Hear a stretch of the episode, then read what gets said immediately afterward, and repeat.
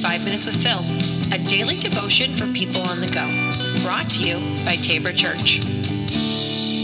Welcome back to the podcast. This is Five Minutes with Phil.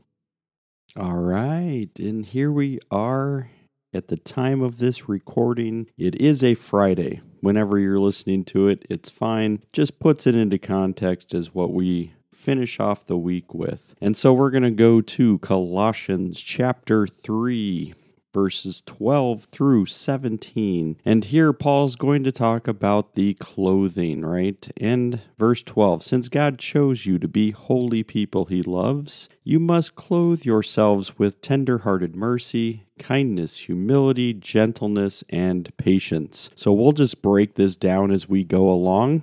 So there's a clothing, right? And this is usually because it follow it precedes it's it's precedes what precedes it is the you need to take this off, right? Take off your sinful nature, take off the desires of the flesh, take off the, you know, and then he says, "Now put on this," right?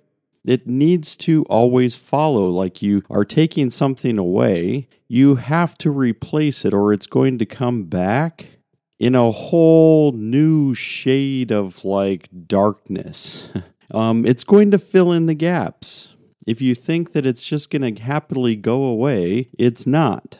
So when you're taking out bad, you need to put something good in its place. This is what Paul's saying. This is what I try to emphasize all the time. Clothe yourselves with mercy, kindness, humility, gentleness, and patience. Now, what does that mean once you clothe yourselves? Verse 13 Make allowance for each other's faults and forgive anyone who offends you.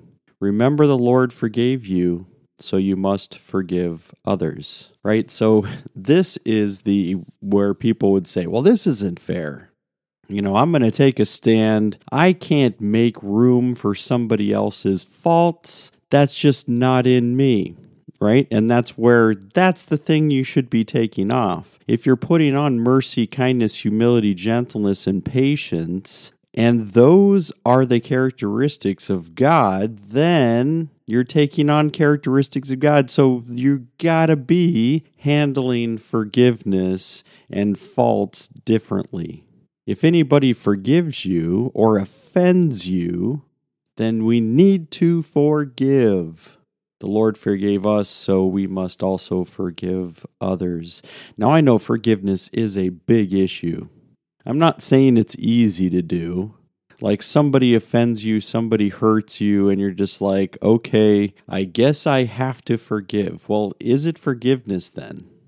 Like we need to wrestle with this. So it may not take an like a, a, an immediate re, you know action on this. It might not be like the next moment. Okay, I forgive you. Like forgiveness is not allowing. It's not saying it's okay.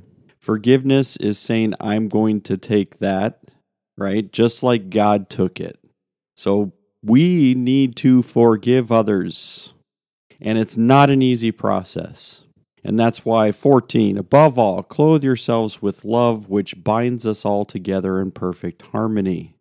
That love of God is the thing that builds our communities, right? Spiritual, you know, church communities as well. Hopefully, you know, once we see Jesus face to face and we're in the heavenly realm, we'll understand what this full community of love looks like. But until then, let this love that right now from God to you bind us together in harmony. And then let the peace that comes from Christ rule in your hearts. For as members of one body, you are called to live in peace and always be thankful. So, this goes back to community standards. Communities have standards. Now, I know everybody uh, just this morning on Friday, right? And we are October 28th. The uh, Elon Musk finally finished his uh, his buying out of Twitter, and he says now, like, there's free speech. Like somehow before there wasn't the ability to say whatever you wanted to say apparently like without you know repercussions and it's like there's always going to be repercussions because there's a community standard whether or not the company has a community standard or not Other businesses, social media companies also have to have community standards, whether you like it or not. You say, but we live in a free country. Nope, community standards. And I think this is where we're starting to see where we find a Christian community standards. Because let the peace of Christ rule in your hearts. We should be living at peace. Peace should be what is known amongst the Christian community, not what we're against. We should not be against peace. We should not be against unity. And yet, somehow, we live in this place where we seem to just kind of, well, we'll get along as long as we can get along. But once you say something wrong, I'm going to jump on you. Once I say something wrong, you're going to kick me, right? It's this kind of like dynamic that we live in. And this is not what Jesus calls us to. It's not what Paul is saying coming from Jesus that the standard should be. Let the peace that comes from Christ rule in your hearts. Why? It has to start in your heart.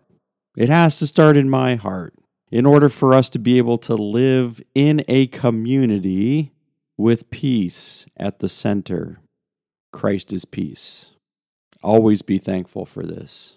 Always be thankful that we have a community that we should be loved, that we should be loving, that we should be forgiving and forgiven. Nobody is perfect in this community except for Jesus. And that's why 16 happens. Let the message about Christ in all of its richness fill your lives. Teach and counsel each other with all the wisdom he gives. Sing psalms, hymns, and spiritual songs to God with thankful hearts. And whatever you do or say, do it as a representative of the Lord Jesus, giving thanks through him to God the Father right? So the message of Christ in all of its richness is going to fill our lives, and then it should permeate into our local church community as well. And then hopefully outside that local church community to other church communities. This is the thing that's at the center, Jesus, right? And that the richness about Christ is the thing that fills us is the thing that brings us to understand mercy, kindness, humility, gentleness, patience where we see in Colossians 3:12. And this is the peace from Christ, the message of Christ that we should be trying to live in and not running from. The community has standards. Our community should be filled with love, and forgiveness, mercy, kindness, humility, gentleness, and patience. And let's keep our center focused on the Lord Jesus. All right, everybody, we're going to end there for today. We'll be back again on Monday, so we'll see you then. Take care.